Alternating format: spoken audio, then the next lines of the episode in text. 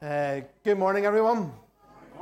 Uh, welcome as we come to worship today. Whether you uh, gather with us uh, in person uh, or online today, we bid you a warm welcome. If this is your first time with us, we give you a really warm welcome um, in this place.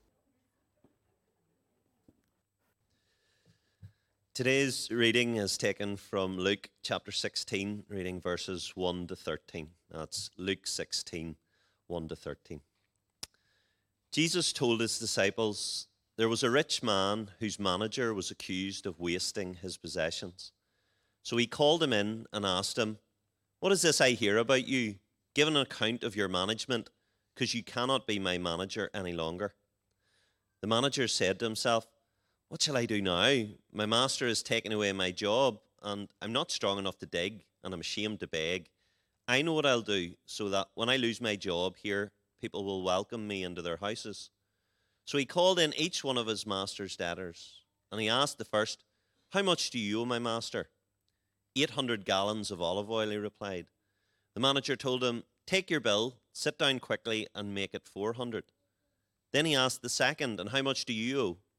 A thousand bushels of wheat, he replied. He told him, Take your bill and make it eight hundred. The master commended the dishonest honest manager because he had acted shrewdly. For the people of this world are more shrewd in their dealing with their own kind than are the people of the light. I tell you, use worldly wealth to gain friends for yourselves, so that when it is gone, you will be welcomed into eternal dwellings. Whoever can be trusted with very little can be trusted with much, and whoever is dishonest with very little will also be dishonest with much. So if you have not been trustworthy in handling worldly wealth, who will trust you with true riches? And if you have not been trustworthy with someone else's property, who will give you property of your own? No servant can serve two masters. Either he will hate the one and love the other, or he will be devoted to the one and despise the other. You cannot serve both God and money.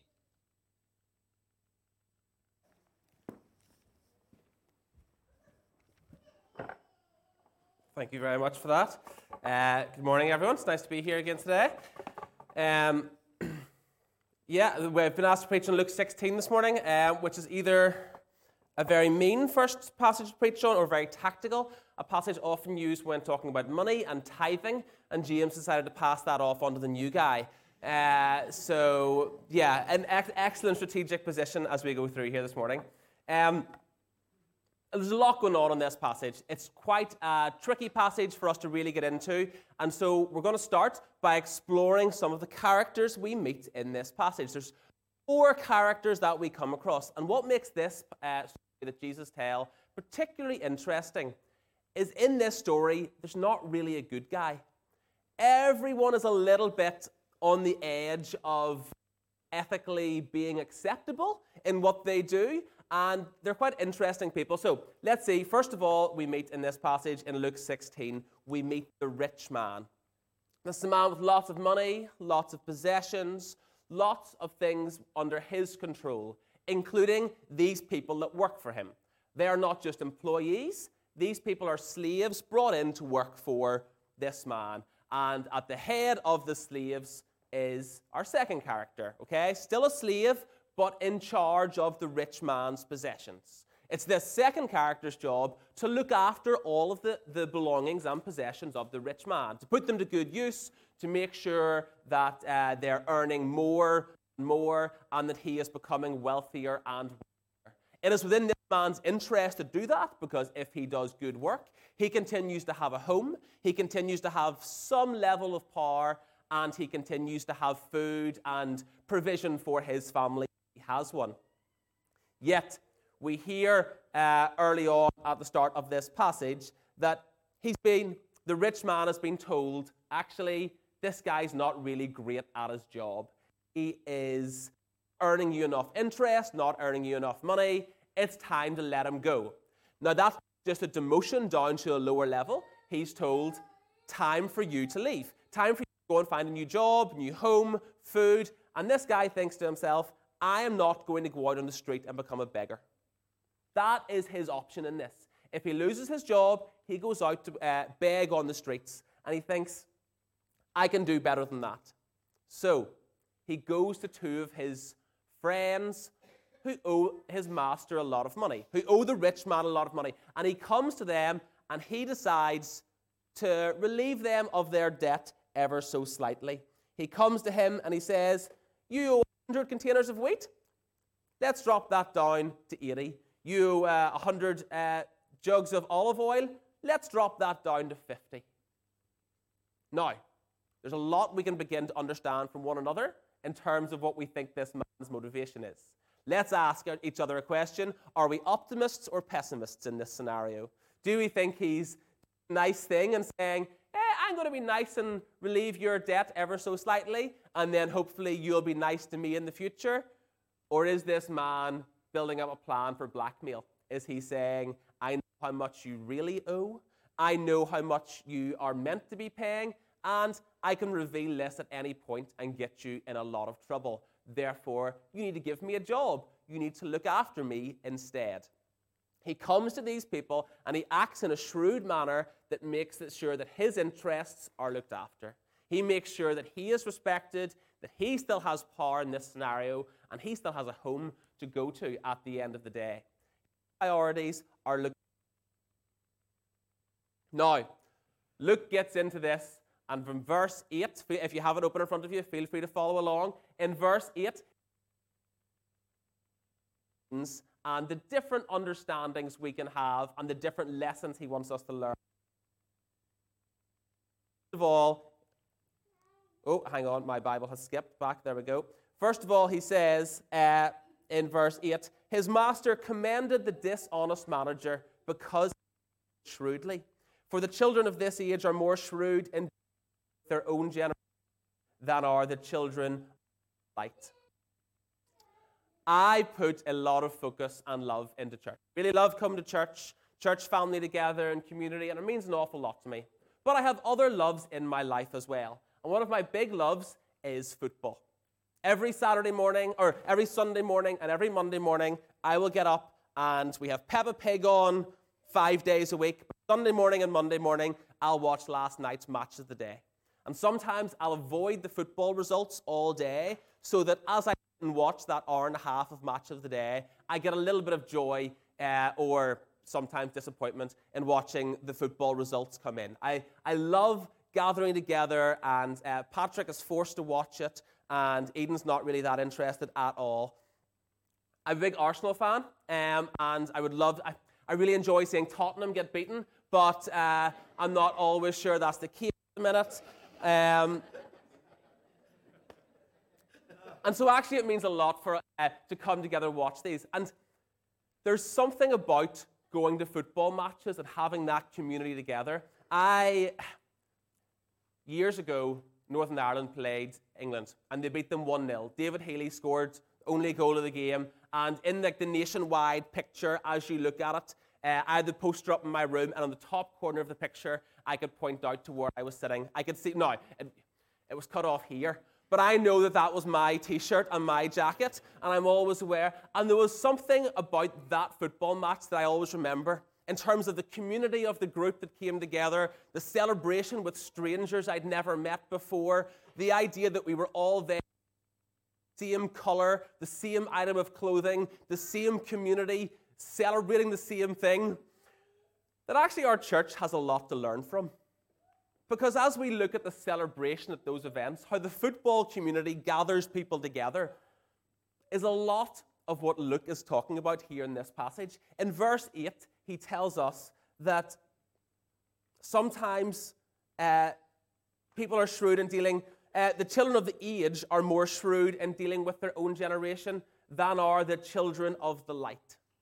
Sometimes it's the businessmen looking after their own interests or the football community looking after their community around them, that we as a church have a lot to learn from in terms of what it means to celebrate together, to love together, to have a shared interest and a shared joy what we do.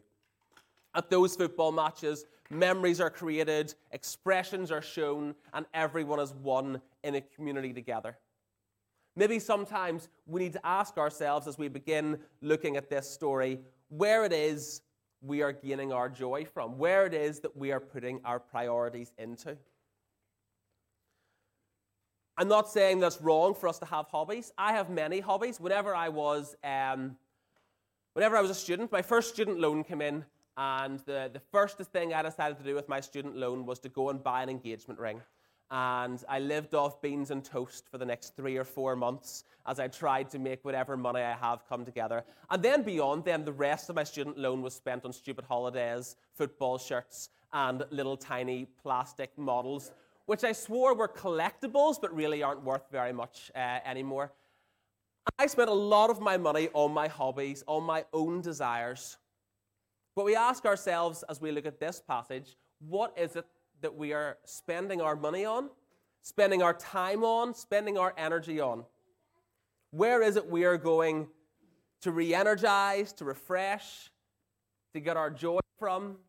Over lockdown, it was very easy sometimes to get used to a Sunday morning, going out for breakfast or uh, spending time in the park as a family. And then suddenly church started back up again. And it was difficult to get back into that routine of what it meant to come together as a community and to share that joy and that. On more about this. I tell you, make friends by means of dishonest wealth, so that when it is gone, homes. I'm, am I in the wrong passage? No, I'm okay. Where is it take our money and use together for? I'm going to flick to here because I'm having a sudden panic here that my versions are slightly different. I tell you, use your worldly wealth to gain friends for yourself, so that when it is gone, you will be welcomed into eternal dwellings. I spent this summer I spent a week in DC.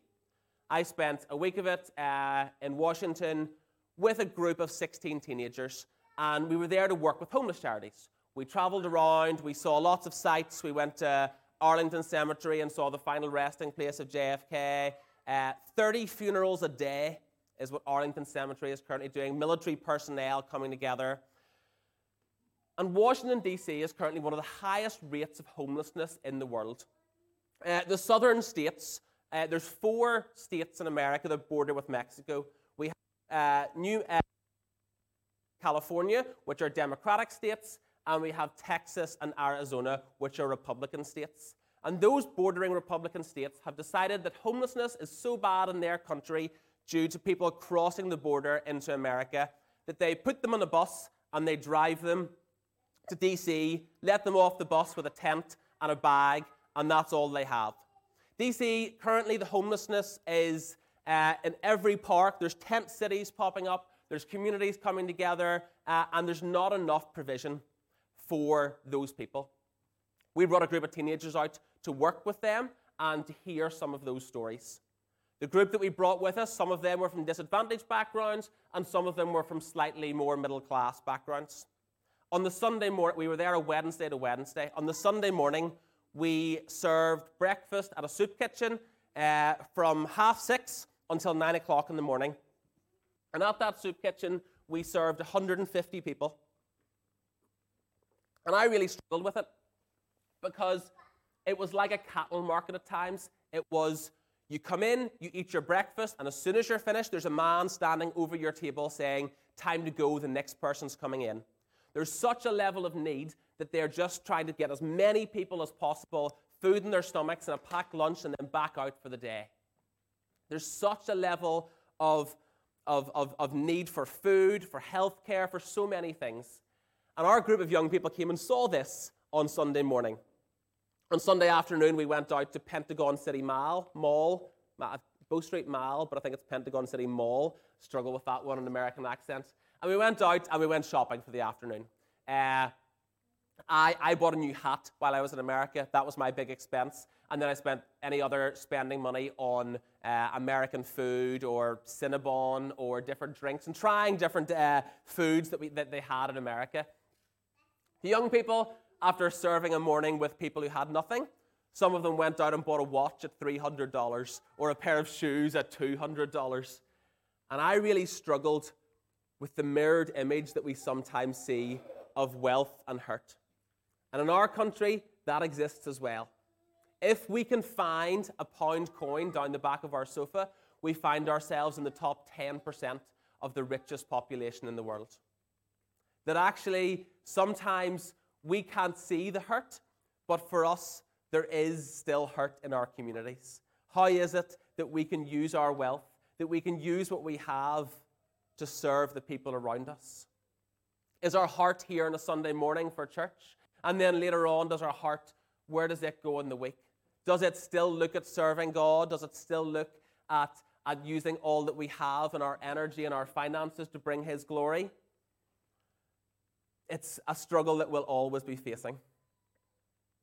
In our next verse, uh, we are reminded that sometimes our small counts, the small things point towards the big things. We are told that what we are trusted with is going to point towards what comes beyond us. In verse 10, whoever can be trusted with very little can also be trusted with much. And whoever is dishonest with very little will also be dishonest with much. Folks, we are people who are trusted with an awful lot. We are trusted with an awful lot of power and privilege. We are often trusted with an awful lot of wealth. We are going into a time of difficulty and cost of living increases.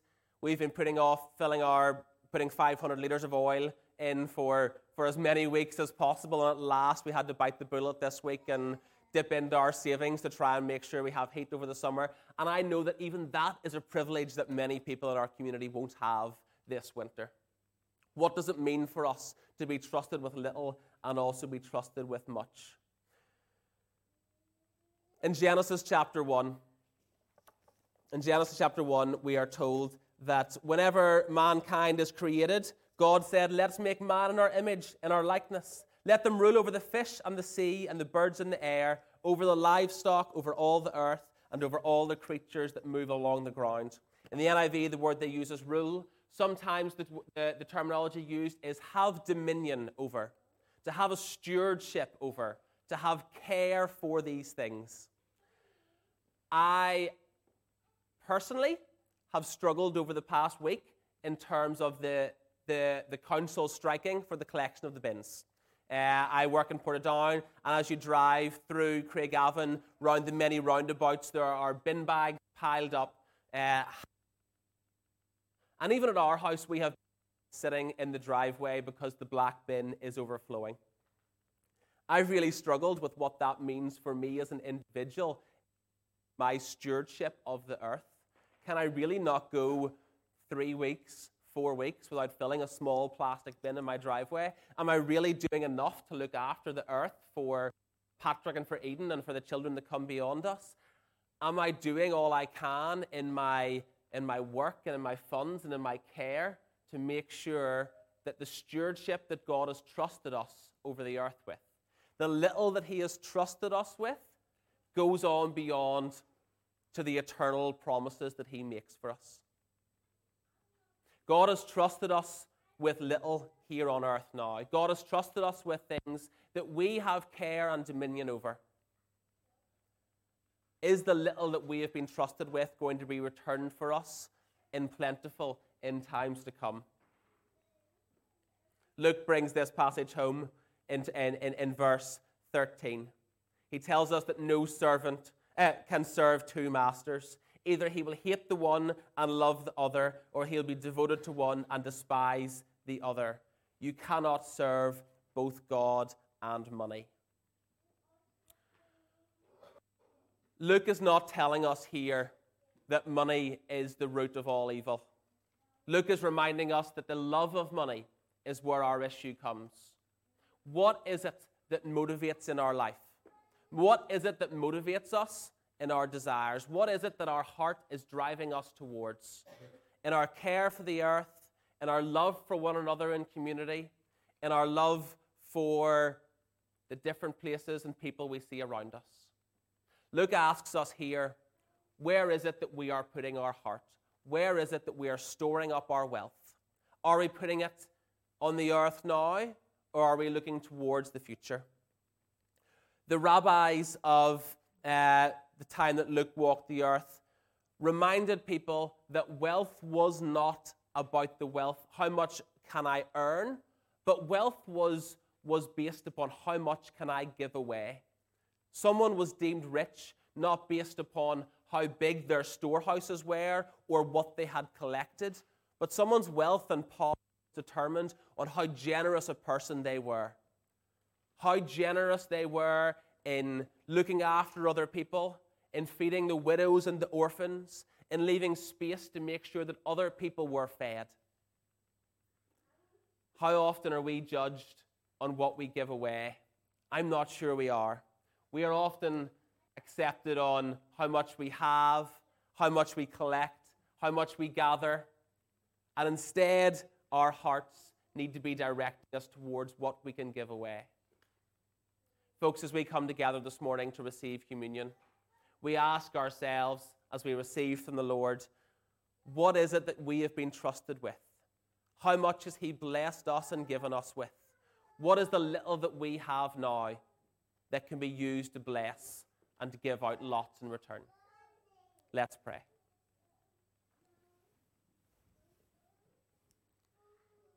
Heavenly Father, we thank you for the many blessings and privilege we have on this earth.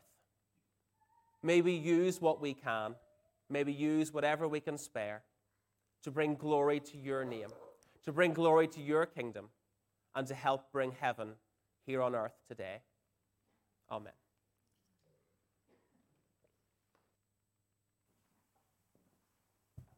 Let's uh, finish today. A little verse uh, from the Apostle Paul. It's found in 1 Timothy, um, chapter 1, actually, uh, in verse 12. It's not a normal one that we finish with, but as we've been going through the service, it's one that was laid uh, on my heart, I think, for today. It says, Apostle, Apostle Paul says, I thank Christ Jesus, our Lord, who has given me the strength and has considered me faithful, appointing me to his service. Even though I once was far from him, I was shown mercy because I acted in ignorance and unbelief then the, the grace of our Lord was poured out on me abundantly, along with the faith and love that are in Christ Jesus. And so may the blessing of God Almighty, Father, Son, and Holy Spirit rest on each one of us this day and forevermore. Amen. Amen.